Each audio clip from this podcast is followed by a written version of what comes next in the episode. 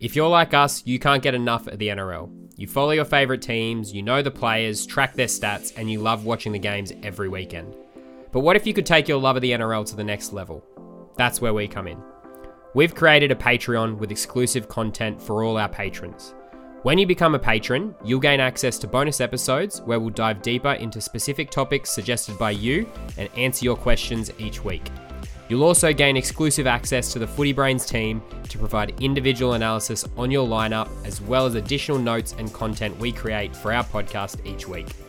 We're passionate about the rugby league, and we're passionate about helping you climb the ranks and win your head to head leagues.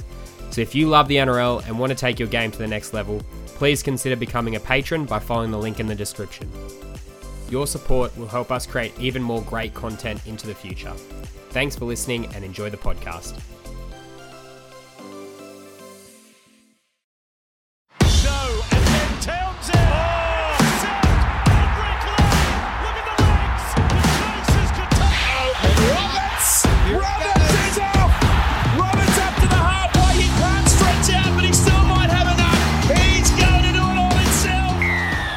Hello and welcome back to the Fantasy Footy Brains podcast. I'm here again with Josh today, and we're going to be talking all things draft for this episode. So, um, Josh, mate, I might just hand it over to you to uh, maybe just introduce draft first, then we can talk about some of the stuff we're doing through the pod uh, in regards to the Champions League.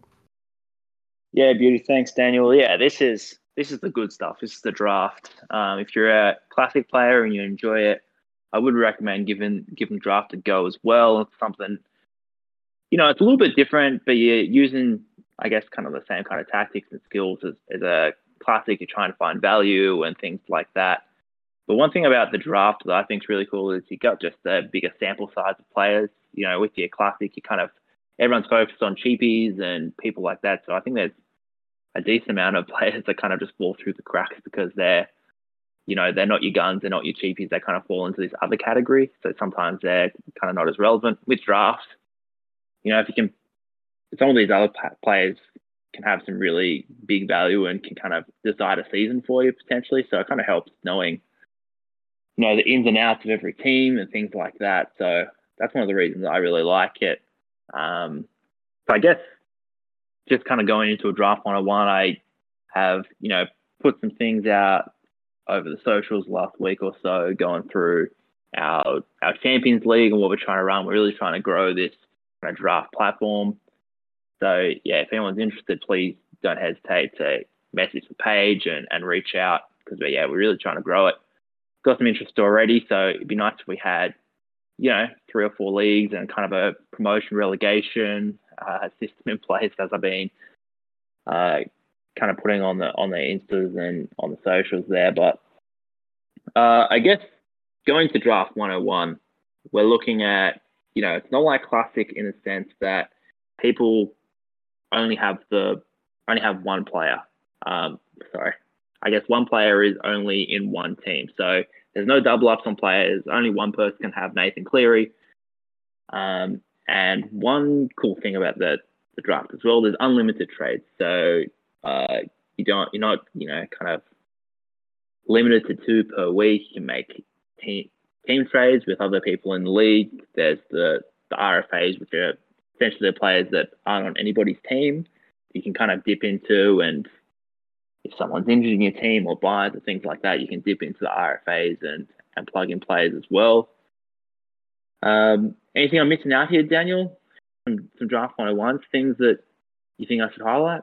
Yeah, I mean, the the good thing about it is you don't really have a budget, right? So you know how we're constrained to that ten million dollar budget for classic. You don't have a budget for any of the players. So basically, um, when you're doing a draft, you go through um, and say you've got ten people in your draft league. Everyone goes through and has a chance one at a time to pick a player. Um, generally, obviously, you go through the the high average players first, and people are picking up, you know, your your Clearys, your Hynes, your Cooks, your Murrays, all those players that are, you know, getting in the high 60 scores. Um, but the yeah, like you said, the beauty of it is only one person gets that player. So um, as you go through the draft, people will be picking up players one by one, and it means, like you said, you get to actually go through all the players in um, NRL fantasy, which doesn't really happen when you're doing classic. Like there's some that are just obviously fantasy irrelevant. So in classic, you're not going near those kinds of players that are, you know, mid mid range scorers, your 40 to 50 kind of scorers that aren't going to be sitting in your team unless they're, you know, basement price to make you value. Um, in draft, it's really picking the players that score you the best points for that week. So um, that's why draft is actually really good because it, it kind of comes down to matchups week in, week out. Like you've got your consistent players that'll score good scores every week. But it does come down to matchups when you're looking at your centers, your winger fullbacks, sometimes your halves as well. Um, so there is a bit of, you know, vari- variability. Is that a word? Sure. Um, in in the players you pick. Um, so I think yeah, draft is really good when you can get a group of friends together. Like if you get eight to ten mates together to do a draft, it's it's fantastic to have a league like this throughout the season. Yeah, and it's funny about the matchups. I was thinking as I was watching the the Dolphins trial on the weekend, I was like, wow, whoever is the left winger against the Dolphins is going to just score bulk points this season because what Campiero scored three tries in 12 minutes um, yeah. against them. So kind of things like that that you kind of like looking out for in drafts and you know whoever that left winger is might not be useful in your classic team but could win you a weekend draft yeah absolutely. Um, do you want to talk a bit about the the uh, the champions league and how um, how people can get involved again sorry?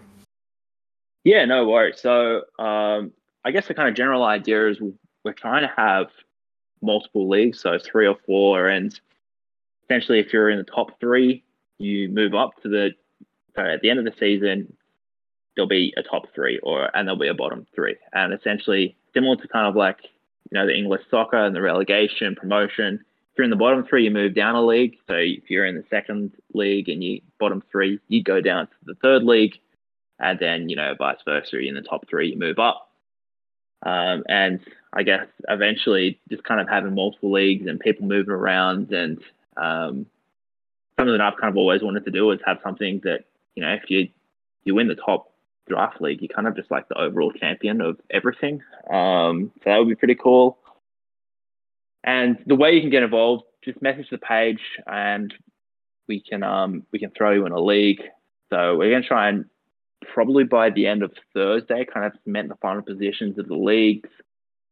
Uh, you can message the page and either join our Patreon, and that'll give you, you know, the best spot in the leagues we've had that we've got available. So, you know, we'd probably put you in either the first or second league, and then there's also the option you can transfer us five bucks because there's a cash prize for each league as well.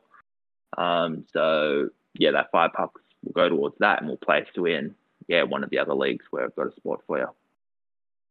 Excellent. Thanks, Josh. Um, I guess what are some other things to kind of keep in mind when you're thinking about draft that I guess it kind of also affects head to head in a way. Um, some of the some of the issues in draft. Yeah, I think one thing, especially for this season, that I'm trying to keep in mind is just being aware of where your uh, where your finals are for your draft league. So I think a lot of leagues are having kind of around starting around the round 24 mark when I think the Cowboys have a buy, and then the Broncos 25 buy, and then the Rabbitohs round 26 buy.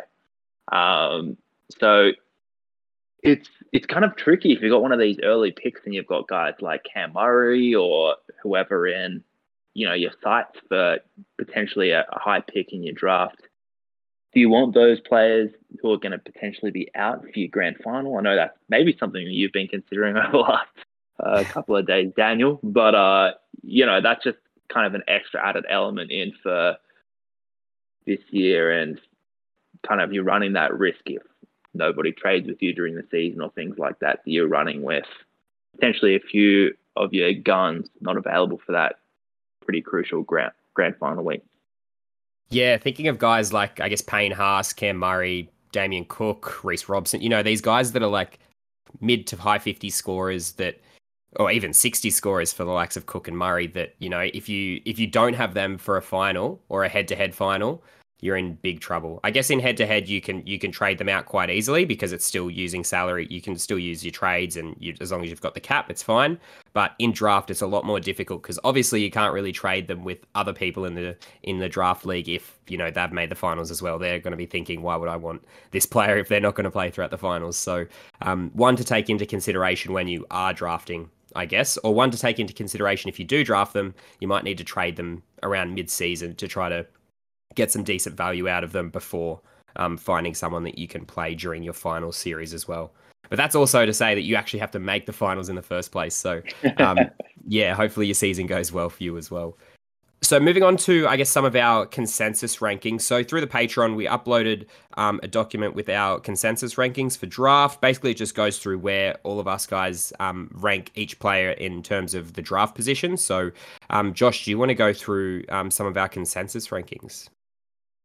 Yeah, definitely. Um, something I just want to point out too, when I'm drafting, and you know, something that I I do a few different draft leagues, whether it's you know NFL, fantasy football, things like that, is trying to draft in tiers. So the general idea is that yeah, you're keeping players that are going to average around the same in their own tier, um, and you want to be drafting these players around the same time and not, I guess, going that tier below until I guess there's a run on of the board and on that particular position. Which I guess let me demonstrate this with an example because it's probably it's a little bit complicated. but uh, for for the hooker position, for example, you've got probably your first tier of of hookers, uh, Damien Cook and Harry Grant, which you know we both think are probably going to average 65 plus or around that mark.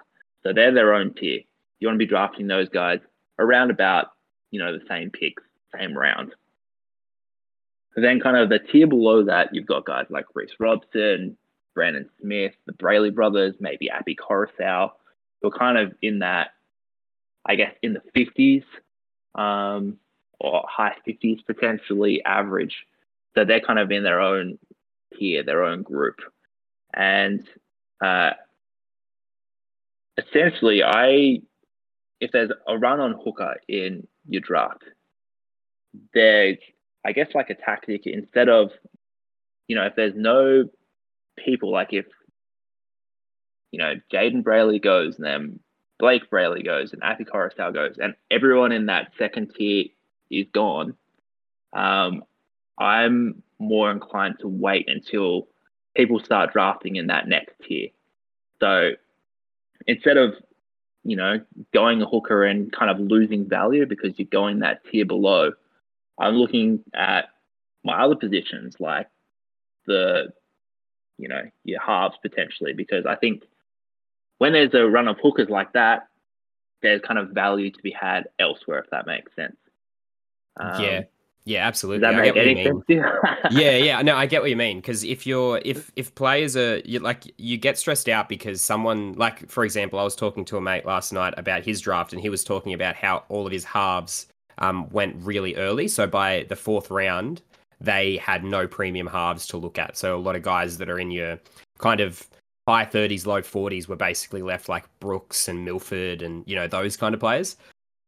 Um, you can't get too stressed out by that during a draft. You've got to be really cautious in the fact that even though the halves are going, that means there's value sitting in other positions, like your mids, like your centers, like your edges, that people aren't going for because they're trying to pick up a half because they don't want to be weak in one position. It's fine to be weak in one position as long as you're strong in other positions to make up for it. So, um, yeah, you've got to be really cautious that even though some top tier and even you know just below top tier. So you i guess s tier being your top tier a tier players kind of going. Um, you've got to be cautious that there are going to be other s and a tier players in other positions available at that time as well.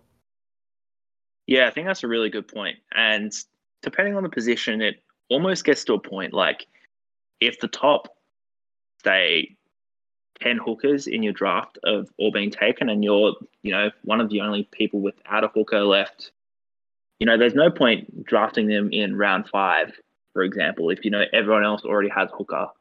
All those same options are still going to be available to you at probably round 10 or round 11 because everyone else has got that position. Um, so you're better off kind of looking at these other positions and trying to find value like that. yeah absolutely anyway now talking about our consensus rankings as well Well, I think for this section, Daniel, I wanted to kind of, we both have, you know, our different opinions where we're going to draft yep people and kind of where they sit on our consensus. Um, but I wanted to bring something up with you because you have Cam Munster listed at 13 in your overall consensus ranking, rankings. He's listed overall for us in the footy brains as number seven. He's number six for me. Um, walk us through your, your thoughts, mate. What, why are you down on on Cam Munster this season? Uh, I think if you check that, Doc, I actually have him at fifth on my consensus. I have him a bit higher um, than what I actually thought I was going to have him at. So I was thinking he was going to be closer to your, your Mitch Moseses, your Jamal Fogarty's around the six, seven mark. But I put him up a bit just because the fact that Papenhuyzen is out for the first, you know, eight to 10 rounds because of his injury, I think Munster's going to get a lot more opportunity to score like he did at the back end of last season. So Munster for the first, you know, 10 rounds actually has not value, but he's probably priced at where his average is going to be for the first few rounds until Papenhuyzen is back. So I, am kind of high on him um, in that sense. But at the same time, I think when Papenhuyzen comes back, we'll probably see his scores dip a little bit back to back to where we normally see them around the mid 50s. Um, but I just don't think he's I just don't think he's a top tier half this season. Um, across the board. Like if you look at other guys, like obviously your Cleary Hynes and DCE are up there. I think there's a lot of value in your your Adam Doueihi's or your Matt Burton's to to have a breakout year. Even Jamal Fogarty, now that he's starting the season with the Raiders, I think um, not coming off the back of an injury will actually be better for him um, to start the season. And I think he'll he will come back to seeing him scoring like the the mid to high 50s like he used to. Yeah, for sure. And I apologize for the confusion. I was talking about the overall rankings, not our uh, positional rankings, I guess. But oh, okay. um, yeah. uh, but the same analysis applies. That yeah, it makes sense. No Pappy to start the season. I'm still quite high on Cam Munster. I'm still taking him around that six overall pick. I think um, probably just after someone like a DCE, or I I think it's almost a coin flip in between those two. I think they're both going to have good seasons. Um, but I guess for you, Daniel, is there anyone you want to pick my brain about? Anyone that you think is a crazy overdraft or underdraft on my uh, overall rankings here? Well, actually, just to touch on that, so putting Munster, you know, in an overall, like if you're if you're thinking, because you you said Munster is your um what sixth pick, so if you're picking him at pick number six. That means you've taken him in the first round over guys like uh like your David Fifitas or um, I don't know your Isaiah Yeo as well in that kind of category. Is that is that kind of how you see him? You think he's going to outscore those more consistent, you know, getting plenty of tackles and meters type players?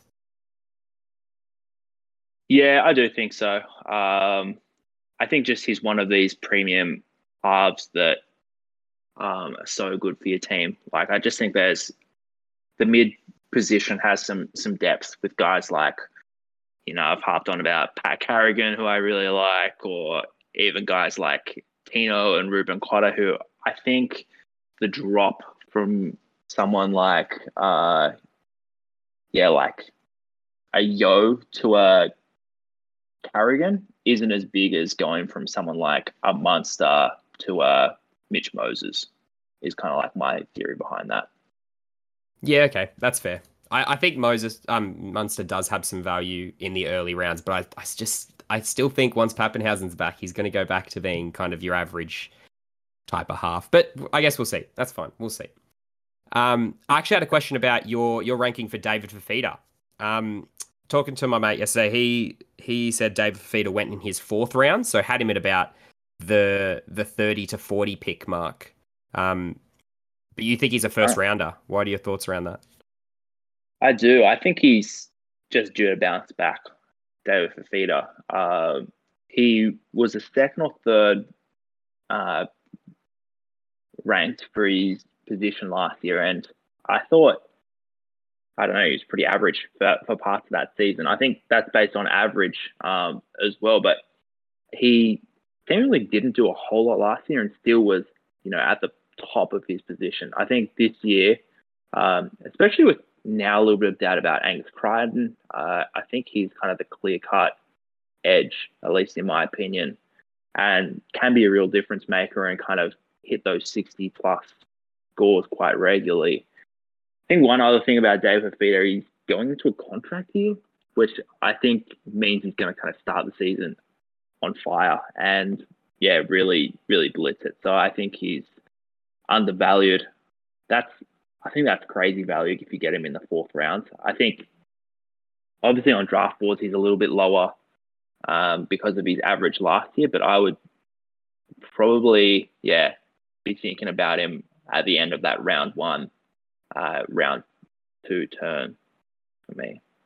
Yeah, I think I think you're absolutely right there. He has to go within the first two rounds at some point. I I think any later than that, and he's crazy value. So if he's sitting there in your third round um, pick of the draft, you you have to take him. There's no reason why he can't be a top tier um, scorer this year. Like he he had that year where he broke out and um, he was in he was scoring in the high 50s, low 60s, and you kind of had to have him in your team, even in classic. Um, he he was the, that player that was going to get like you know five six tackle busts a game at least, plenty of meters, even tries as well. And there's no reason why he can't bounce back to that this year. So I think he's yeah unders for for where he's at. For sure, yeah. So I actually wanted to talk to you about the the kind of winger fullback rankings that we had because there's a few interesting ones in there. They're they're kind of hard to pick winger fullbacks because it's very much dependent on form and how many attacking stats they get and what their kind of role in the team is and if that's changed over time. Like your like your Brian To'o's how he's always been a um, a kind of jet out from the from the long kicks at the end of a set and he you know gets plenty of meters and tackle busts that way. Um, but I want to get your thoughts on guys like Reuben Garrick, who obviously he played a lot of fullback last year. Um, so his ranking is going to be quite inflated in draft, and he's sitting quite high um, as a winger fullback at the moment. But what are your thoughts this year? Do you think he'll be still scoring well, or do you think he'll uh, drop back to like your, you know, your mid thirties? Uh, actually, no, I think it was high thirties, low forties actually when he was playing on the wing. What are your thoughts there? I think he's going to be more or less the same, honestly. Uh, I think one, he's a weapon, and his scores, even when they're on the wing, are arguably as good.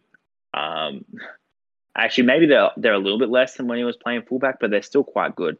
Um, he's obviously got Turbo feeding him the ball on those kind of like long sweeps, long sweeps to the left, and he gets a lot more tries when he's out on that wing. So I think that kind of balances his kind of fullback base stats a little bit.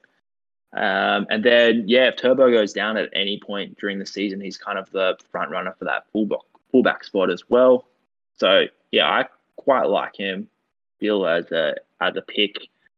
My only concern is that there is some like mail that he might be playing center at some point this season, which I guess I don't really know how true that is. I think he's still going to stay on the wing, but you know there is that risk with him but I think he's still a top 10 for the position. Yeah, I think he's he's definitely up there at an option. I think he's going to be top point scorer this year. I honestly think that his move back to the wing that and the way Manly have started this season, um, winning the preseason challenge, of course, um, he has the he has the very extremely likelihood that um, he is top point scorer just with the amount of tries that he scores on that wing, and they're always trying to go his edge because he's actually so good in the air. Um, and no Saab as well in the team to start. So he's going to be getting all those high balls um, from DCE and plenty of, like you said, sweeping plays from Turbo. So if Manly start the season good, yeah, you could see Garrick skyrocketing up the up the rankings to be honest because he yeah he's a good scorer when he does get plenty of tries and attacking stats i wanted to actually talk about the the centers as well because it's another position that is really in classic especially it's really hard to pick gun centers or even find value in the centers. Most of the time, we're looking at players like your Alamotis, your Talaus, you know, so guys that are basement price and going to make you a bit of cash because centers are so inconsistent. We've had a different center um, be at the top of the end of season rankings every year for the last five or six years. I'm pretty sure. So it's it's hard to choose which center is going to be top, but I think Joey Manu obviously sits as the obvious candidate, but I think there's guys around him like your Val Holmeses and your Campbell Grahams, um, potentially even a Staggs if he comes back to form that could that could take that spot. Um, but I'm looking at your rankings and you've got uh, Talakai in your top top seven, I guess. Um, what's your what's your thinking about Talakai? Yeah, I'm pretty big on Talakai this season. He was kind of a weird one last year. He obviously had those two huge games. One where he you know ran over Morgan Harper about thirty times, and what did he post? Nearly 100 for two Yeah. of those games. Yep. Um, so yeah, he obviously got pretty hyped up. I think he's gonna. I think another preseason playing the position, and interestingly, his scores when Teig Wilton is playing on that edge are a lot better. And I think when I think Teig Wilton is going to be the starting second rower for the Sharks over Wade Graham, because I think he kind of takes a little bit of attention away from Talakai and gives him some extra space. So I think that's part of the reason my ranking for him is a little bit inflated. He obviously dropped off a little bit at the back end of last season when Wade Graham came back, but I'm anticipating he has a little spike with, yeah, Teig Wilton. From all reports, he's going to win that spot over Wade Graham, and uh, I think that helps Talakai. Yeah, that that's fair enough. I think it'll be interesting to see the kind of combination um, between Talakai and Wilton, but also what the minutes are going to be like for for Wilton on an edge there, especially with Graham on the bench. I've got a feeling that it's probably going to be close to 50-50 in terms of minutes, so I don't see huge value in Wilton, but guys around him, if that does influence, you know, your Talakais, um, and who's on that wing, Mulitalo potentially on that wing. Um, yeah. Yeah. there's there's all the all the possibility that inflates their scores a little bit, but I would think Graham would have been the kind of the obvious one to provide better scores because generally he's drawing and passing most of the time. But then again, defenders probably have to focus on Wilton a bit more because he's actually a big um, runner of the ball as well. Yeah, he got that ri- line running ability as well. Um, Yep. Yeah, I don't know. That's my theory. I just I kind of like him as well because he's got those explosive stores. For for a draft, I'm always kind of looking at guys that can potentially win you a week, and he is yeah definitely someone. If he goes off and gets you a you know 80 plus score, as long as everyone else in your team performs relatively well, it's uh yeah pretty good and usually wins of the week. Yeah, absolutely. I think it'll be good now to go through each position in fantasy and just talk about which player we think is unders for um well for what they can potentially score this year. So players like I guess if you're looking at the hooker position, you know, players like a Tanner Boyd that, you know, aren't going to be ranked very high but do present pretty good value if you can get them in the later rounds um, as well.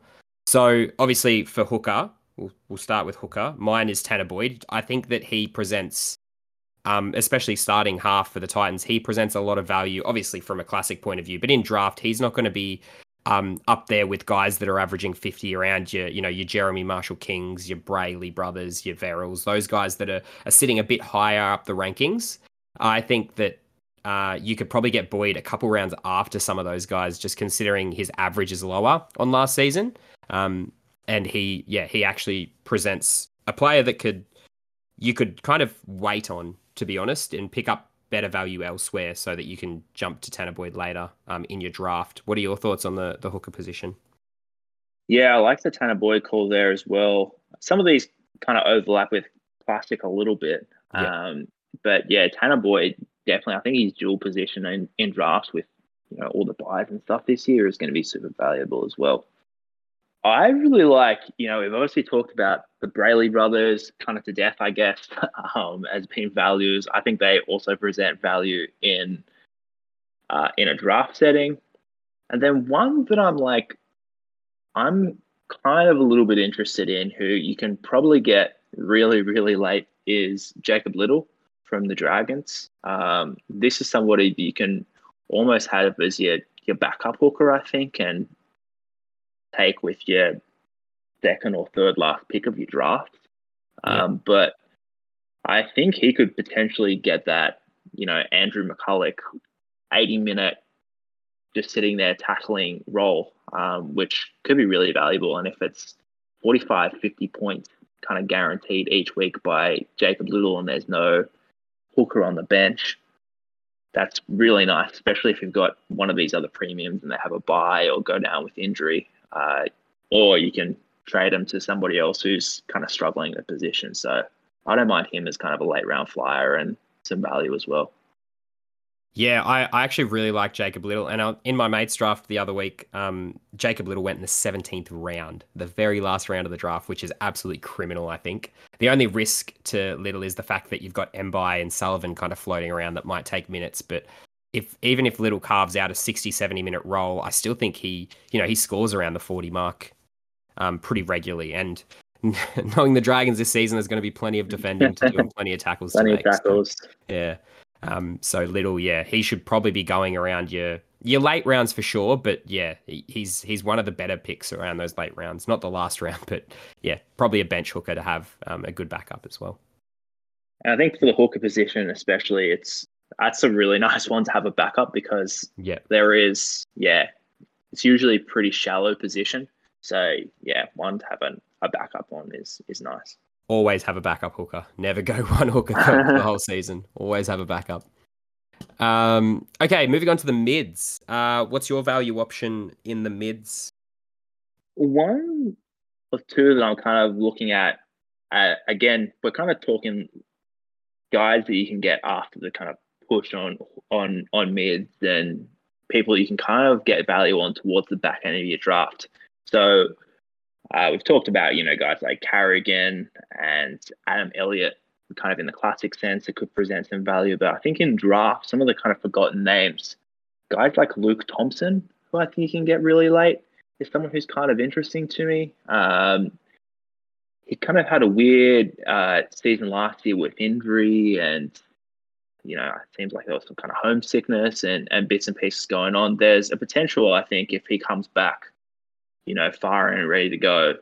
And now with you know some of the injuries to TPJ and Josh Jackson going, there's definitely a role in that team for him if he uh, can kind of piece it all together, I guess. So he's one who I think you can grab late and just kind of see what happens with. But if all kind of uh, all the stars align with him, could potentially be a 50 averaging guy that you're getting more or less your your last few picks. Yeah, yeah, not wrong there. I think one that I'm kind of keeping my eye on, especially after the the preseason um, trials, is uh, Nelson Asofa Solomona.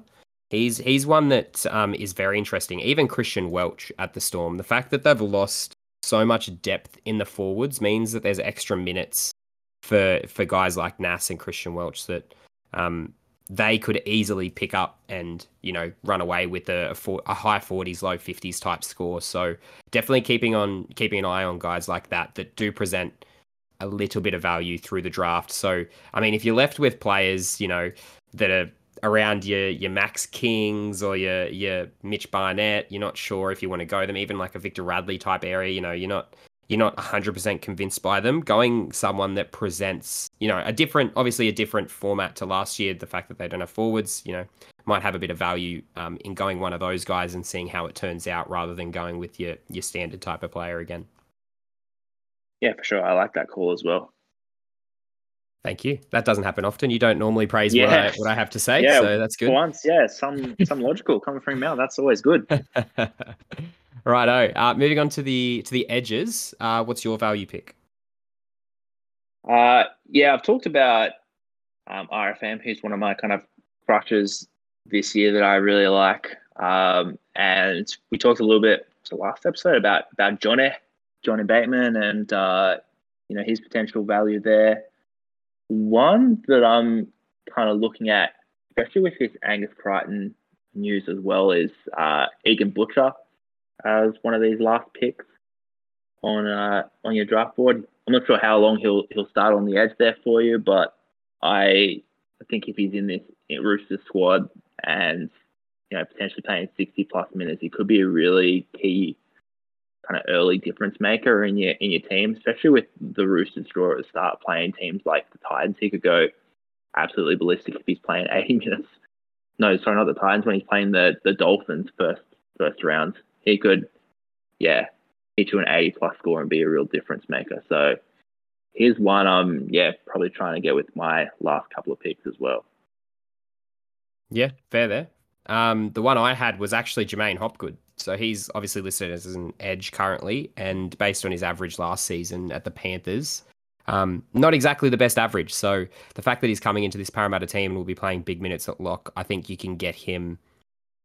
I mean, people are going to have an eye on him because of his role this season, um, obviously. So in draft, you kind of have to be thinking about him, but you could definitely get him in some of the later rounds. You know, you're around six, seven if you're lucky. Um, I think he's going to go a bit higher than that, though. I think people are kind of eyeing him off as a premium mid option that's going to be averaging around the high 40s low 50s which is fair enough if he can if he can take that lock spot especially with Lane and Matto out for the opening month of the season he could hold that spot down if he if he plays well enough so um, there's good value there in Hopgood depending on how the first couple of months of the season pan out and you know where Matto kind of fits into the Parramatta team um, once he's back For sure, yeah, I don't mind that as well.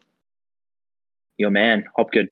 Yeah, I think I think he's he's due for a big season this year, and I think that Matto and Lane will be the edges going forward. I I don't think Matto would take Hopgood's spot, especially if you're investing in a player like Hopgood to be your your starting lock. You kind of want to give him time in that position. Yeah, he might struggle to start the season, but if he's meant to be the lock going forward, then you want to give him as many minutes as you can in that position. So I think he will probably get 60 plus minutes throughout the season. It just depends. Yeah, we'll have to see how the first couple months turn out. But I mean, obviously in classic it's easy; you can just trade him out. But in draft, you've you've got to mitigate that risk a little bit, so you might pick him up a little bit later.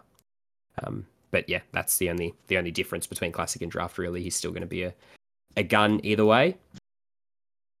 So moving on to the halves, what is your player that you're watching? Yeah, so I guess one of the obvious ones that I was looking at earlier is Burton. He, uh, you know, could easily be in that kind of round two of your draft conversation, um, up there with guys like Doueihi. But one's kind of later that I'm looking at is actually the Roosters halves in, in Keary and Sam Walker. Both of them are pretty low on the kind of draft board that's on NRL Fantasy site. So I think, you know, they might potentially be forgotten by some of your league mates if they haven't done their, you know, pre-draft rankings and things like that. Luke Keary um, is down at 23 in the kind of overall consensus, and I think he's definitely undervalued there at 23 and is arguably kind of a top 15 half there in your in your comp. And then Sam Walker as well. If he takes another step up, and as we've kind of alluded to through previous pods, if the Roosters kind of click into gear this year as well, I think there's definitely some value with those two. Yeah, I I agree completely there. Luke Keary is one that I'm looking at as a potential option if I you know don't have a half um, and it's getting kind of towards the middle rounds and I need to pick up a half that obviously won't be um, you know around the average of 50. Um, Keary has the potential to be up there, and same with Sam Walker. I think he's averaged higher than Luke Keary, but he also presents one of those options that will improve in score based on last season. What have you got for the centre position? I think one of the obvious ones is is Tony Staggs.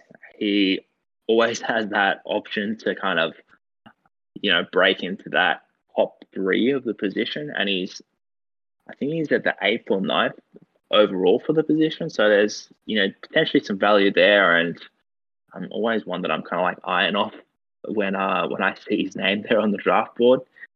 But I guess my later round flyers and guys that I'm kind of looking at, one of them is Bradman Best.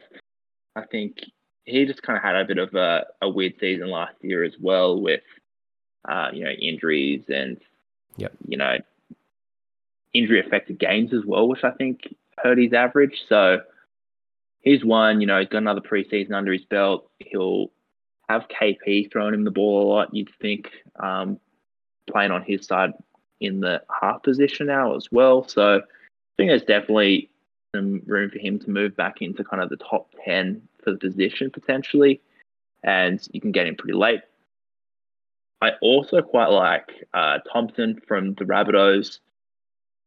The Rabbitohs have a little bit of a tough draw, but I can see, you know, assuming he holds down that spot and uh, Taane Milne doesn't take it off him, when the Rabbitohs play some of those easier teams like Dolphins or whoever, um, Thompson just kind of cleaning up with tries and attacking stats. I think he could be really valuable there in your in your centers. Yeah, there's a there's a few guys that um, as a center present some value, but it's all based on form. Like it's going to be the same with the winger fullbacks, right? There's there's players that you think should do better than last season based on you know being at a new team, being a new position. Um, I don't know, maybe their roles changed within the, the, the squad, but it's really hard to predict who's going to go well, and it's I think it's based on kind of gut feel when you're choosing these players. Like, what do you what do you think um, will happen? Like, I'm keeping an eye on guys like you know the Hammer at fullback at the Dolphins. He has a chance to actually become a breakout type player, but obviously you're at the Dolphins, so who knows what's going to happen there. Um, other guys that I'm kind of looking at, you know, your Paul Alamoti.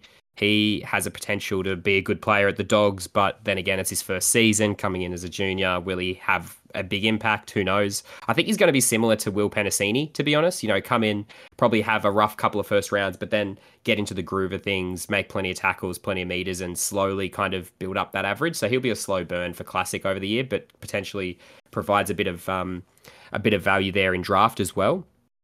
Especially considering he probably won't go within your early rounds. He'll be a late rounder for sure. But then I guess the one that I'm kind of interested in at the moment, and this is purely based on the preseason trials, is Aaron Schoupp at the at the at the Titans now. I based on what I've seen of him and how he's been playing with the Titans, he's much he's got a bit more freedom in attack. So he's actually getting the ball early and he's being allowed to run at defenses and he's not passing straight to the winger early. So um, the second preseason trial that they had against the Dolphins really showed it, where he kind of he he went off the shoulder of of Tanner Boyd. He came infield a little bit and then ran off his shoulder, and he got a short pass and nearly broke through the line. Um, looked really really solid as well. Like he in defense, he looked very good. So he's another star that not a lot of people, obviously not really fantasy relevant at the moment, but especially in draft, he's um he's one to kind of keep an eye on because he he hasn't had that kind of breakout year yet um, in the NRL. So I think he's one that could go will go late and does present a bit of value. Yeah, I don't mind that call as well. Yeah. Bet you didn't expect that. I yeah, you definitely didn't expect Aaron me. Talking yeah, no, that's yeah. uh yeah, but I I think he's underrated as a player kind of generally. And then yeah, if he's got some good form for the Titans, who knows? the problem is he might have the Brian Kelly effect. Plenty of plenty of plenty of show, but no go. like sizzle, no steak. Yeah. Um, righto. Moving on to the the winger fullbacks. What have you got there? Okay, so my value, one of them I'm quite big on is Turbo. I think he is potentially like a early round guy and is probably a little bit forgotten in the NRL fantasy draft rankings. Like he's he's definitely lower than he should be on uh, on the site ranking. So I think he you should move him up your draft boards definitely. Um, then other guys I'm kind of looking at around here, Reece Walsh is pretty low as well. I think he'll um, at least keep his form from when he was at the Warriors, but there is that potential that he breaks out and has a even better season at the Broncos. So I quite like him as a value pick like that. And then we've talked a little bit about Brian To'o, and we probably should mention about the Taylor May news as well and his Yep. uh, ACL is well one good for Turuva, who probably gets that right wing spot, but uh, I think it's quite big for Brian To'o. He'll be playing most likely on that preferred left wing of his, so he's even more of a value for me now, and also someone who's arguably like a round two, round three pick on your on your draft boards. Yeah, I, I actually really like the Brian To'o call there. I think he will with with May out, of course, he'll be getting a lot more ball, especially out of um the kick returns, like you, like he was before Taylor May came into the squad. He was taking all the kick returns, plenty of meters, plenty of tackle busts. So that should happen again for To'o. But one that I was actually thinking of, like you met, mes- uh, you mentioned the Turuva news, but I think I saw some news yesterday when when they were talking about May being out for the season that a, a junior at the Panthers um, by Jesse McLean might be getting that role. So there might be a bit of competition there between Turuva and McLean to see who actually gets that wing of wing role for um, for May in the into the future. Because even though they've been you know playing Turuva in that role, I think that McLean might jag that spot um, come round one. But I guess we'll wait and see. Yeah, definitely one to watch. I think Turuva is maybe one they see as like a long term fullback after Dylan Edwards. Yeah, Um, I think that's where he's kind of played his junior footy and stuff like that. But yeah, I think if he, whoever gets that right wing spot, definitely presents some value in in the Panthers team that's going to be scoring loads of points. Yeah, yeah, absolutely. Righto, let's move on to some fan questions, Josh. So, got plenty of questions. If you ever have a question for the pod, uh, every Tuesday we upload on Instagram a story for you to submit questions. So, feel free to send them through to us there. Uh, I'll go with the first one from Fraser. Would you choose Hughes or Doueihi in your halves?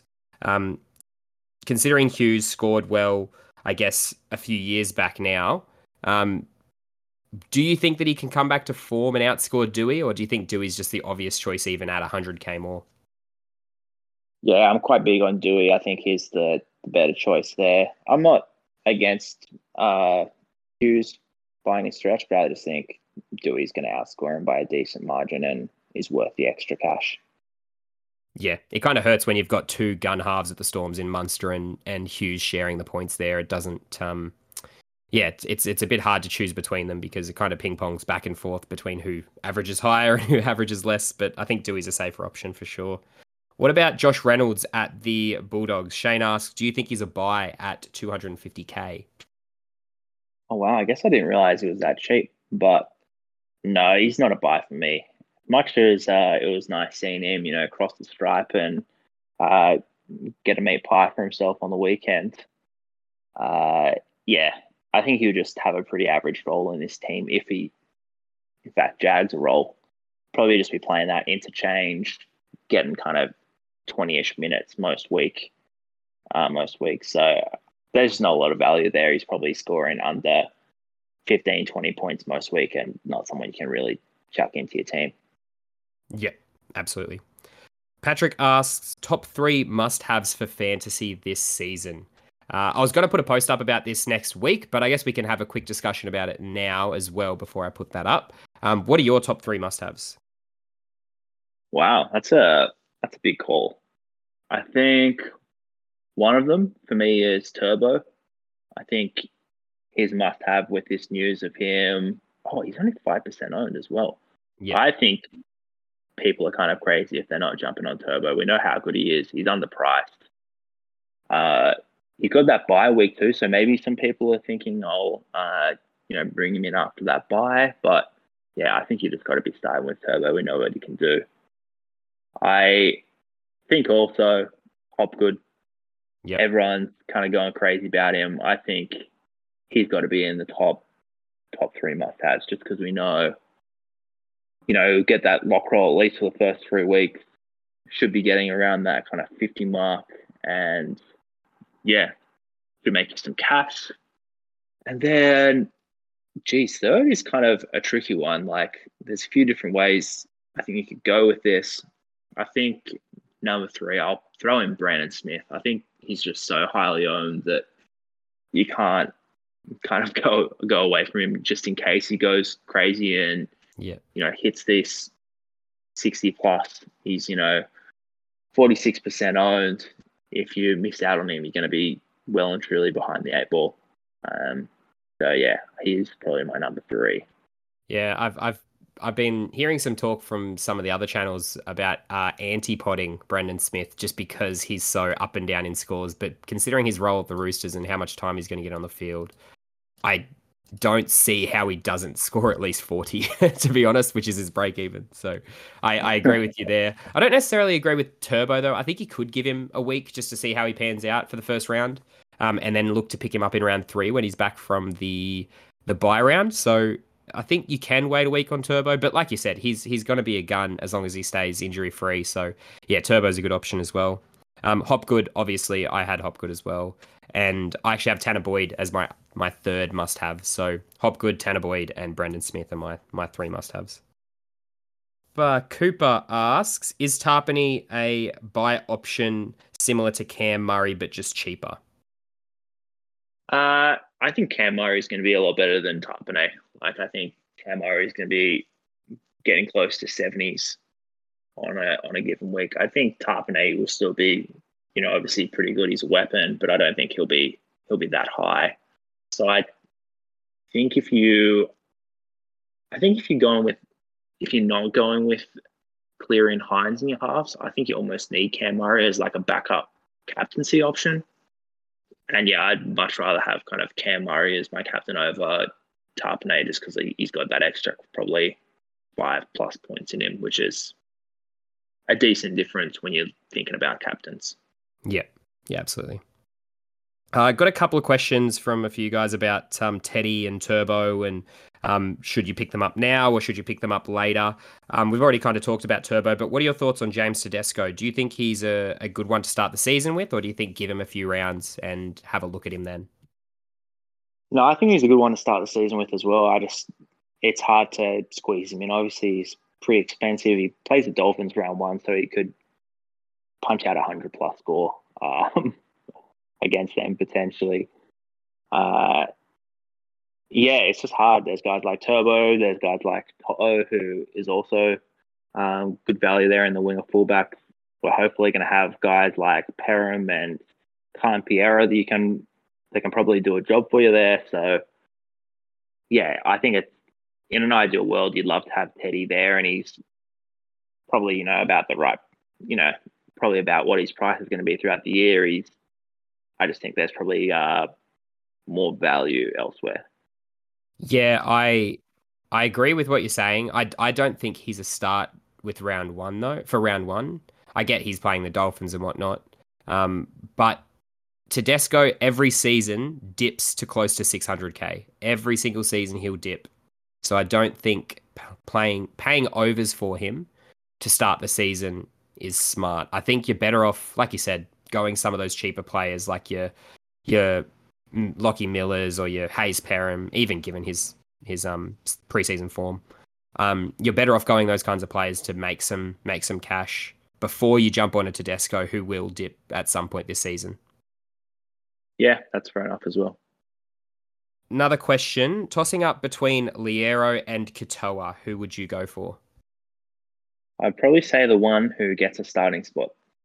Um, I don't know. Like it's I thought Katoa looked pretty good in the trial on the weekend um, from what I saw of it.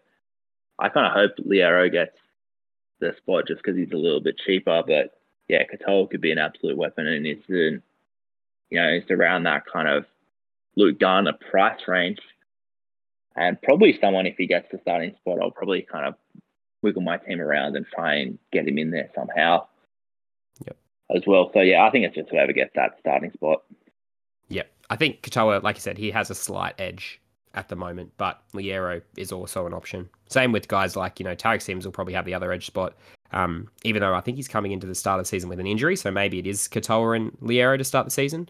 Um, but there's also guys like Joe Chan as well that they picked up that could potentially jag a spot in this team, and Tom Eisenhuth, who's always hanging around. Yeah, there's so many options. It's just wait till Team List Tuesday, I think, for for those guys. Yeah, for sure. Uh, lots of questions just asking between like this player or this player. So I might just pose them to you quickly, and you just rattle off who you think, and we'll without an explanation, and we'll just leave it at that. Bang, yeah, some rapid fire. Yeah. Uh, Hynes or Cleary? Cleary. Grant or Robson? Grant. Carrigan or Haas? Carrigan. Olakau'atu or Tuilagi? Uh, Olakau'atu. Yeah, okay, good. For a second there when you paused, I was like, wait, what, what's going on? like, yeah, what's going on? um, all good. Uh, yeah, I think based on our previous chats, if you listen to our other podcasts, you'll know exactly why we've gone gone those players because we've talked about them at length across other pods and even through the Insta. So have a look at some of our content there. Um, is Verrills a solid hooker option? The only issue is he's priced at you know mid six hundred Ks, but do you think he's a, an option for this season? Nah, not really. Not for classic, at least. I'd be looking at guys that present some value, like your Tanner Boyds, like your Smiths, Brailey's, etc. Yeah, I think if you're thinking Verrills, you probably go Tanner Boyd instead, cheaper and more potential to score. Uh, yeah. Yep. And make your money. Yeah, exactly. Is David Fifita um, a good pick this year in fantasy? Yeah, I'm pretty big on him. I was even considering him for my must-haves, honestly. Uh, yeah, I think he's going to be pretty good this year. He's, I think he's going to be pretty locked into my team. You just if he explodes at this this early part of the season, huge difference maker. And oh, I was just looking, he's under five percent owned, which I think is kind of crazy. Plays the Tigers, round one. You could see them, you know, like him getting some really big scores uh, against them and some of these other players or teams he plays in the early rounds. So, yeah, I quite like David Fifita. I think he's a little bit undervalued as well. Yeah, there's definitely a bit of cash to make there, I think, and a decent start for round one um, in Dave Feeder. Uh, Jackson Ford and Matt Doorey are the two options that this guy's choosing between for under 400k. If they're both named to start, who would you go with? I think Doorey. Yeah, uh, he's on my bench at the moment. If he's getting this starting team start starting spot for the Eels, yeah, really good. And you know we've seen in the trials he's got a try in him, things like that. So yeah, quite like him. Yeah, I kind of agree there. Matt Doorey will make you plenty of cash in the opening rounds while while Shaun Lane's out, especially. Um, so I think he's kind of a he's might also be a must have to start the season um, as well if he can get 60 plus minutes on an edge there for Parramatta. But Jackson Ford, based on the trials, he also presents a little bit of value and looks quite good. So yeah, keep an eye on Jackson Ford for sure. He's just a bit more expensive than basement price. Uh, righto, Josh. That is pretty much all of our questions. I might just do a a quick a quick roundup of your of your kind of thinking going into the draft, if I could, because we've got our our team draft um, coming up this Friday. Um, what are your want kind of tips off me. yeah, pretty much. Um, you- oh, you've you've obviously got the first, not the first pick. You got second pick. I'm pretty sure. So you're obviously going to get Hynes or Cleary. But what are you thinking going into the the next couple of rounds?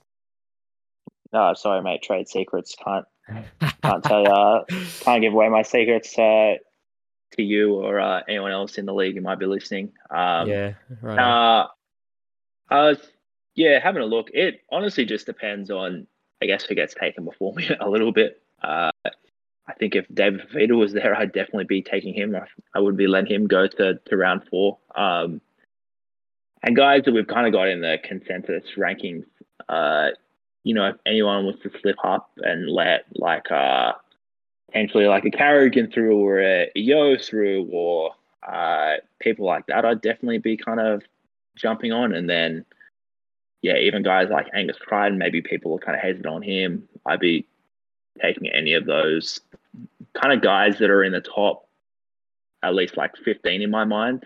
I think there's kind of a pretty solid top 15 in this draft. And then it kind of gets into the guys like your Hudson Youngs and your Shaun Lanes and people like that. So anyone who's, I guess, in that top 15 of my kind of bracket who gets left out on for when I get back to pick 18, hopefully I'll get one or two of those on that two, three turn. Cool. Just making some notes so that I know what you're aiming for. Um. Perfect.